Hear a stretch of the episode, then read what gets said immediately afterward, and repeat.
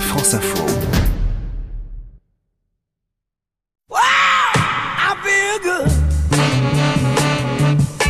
Dans l'inconscient, le Club Med, c'est avant tout le bonheur, le mot-clé dans la communication du groupe créé en 1950, d'abord impulsé par le publicitaire Jacques Seguela et son célèbre slogan « Le club, la plus belle idée depuis l'invention du bonheur », qui deviendra ensuite « Le bonheur si je veux » à la fin des années 80, puis vient en 2007 « Tous les bonheurs du monde », signé Publicis, et quelques années plus tard, une question « Et vous, le bonheur, vous l'imaginez comment ?»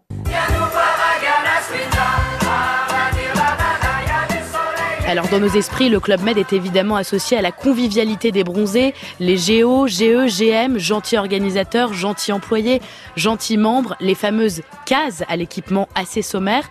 Elles ont d'ailleurs laissé place dans les trois quarts des clubs à des hébergements grand luxe. En interne, on dit d'ailleurs qu'on séjourne en village et qu'on dort sur site, car le groupe s'est réorienté vers le haut de gamme depuis une quinzaine d'années, fini le tutoiement dans les clubs de vacances. L'entreprise, qui appartient désormais à une holding chinoise, assure aujourd'hui des séjours premium, et le jargon aussi est passé au stade supérieur, parfois on a même l'impression qu'on nous parle chinois. D'abord, il y a le glocal, néologisme utilisé par la directrice du marketing digital, le mélange de global et de local. Autre objectif pour cette année, dégager des bénéfices et avantages concrets et tangibles de cette expérience omnicanale pour les clients. Ce sont les mots du directeur du groupe qui confirme par ailleurs que l'on a avancé sur la transversalité des points de contact Ouf, nous voilà rassurés, mais nous voilà aussi bien loin de l'esprit initial du Club Med, familial, jovial, farniente aussi, si bien que dans le langage courant, on entend souvent dire aux paresseux qu'on n'est pas au Club Med.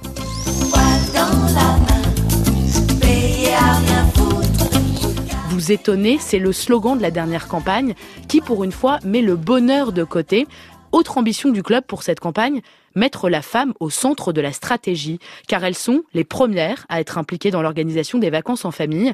D'ailleurs, en Chine, les publicités pour le club illustrent un enfant qui parle à sa mère, car c'est une marque féminine selon son patron Henri Giscard d'Estaing, fils de l'ancien président, VGE qui a gagné les élections en 74 avec une affiche de campagne où il apparaissait décontracté avec sa fille, donnant donc une image de père de famille jeune et moderne.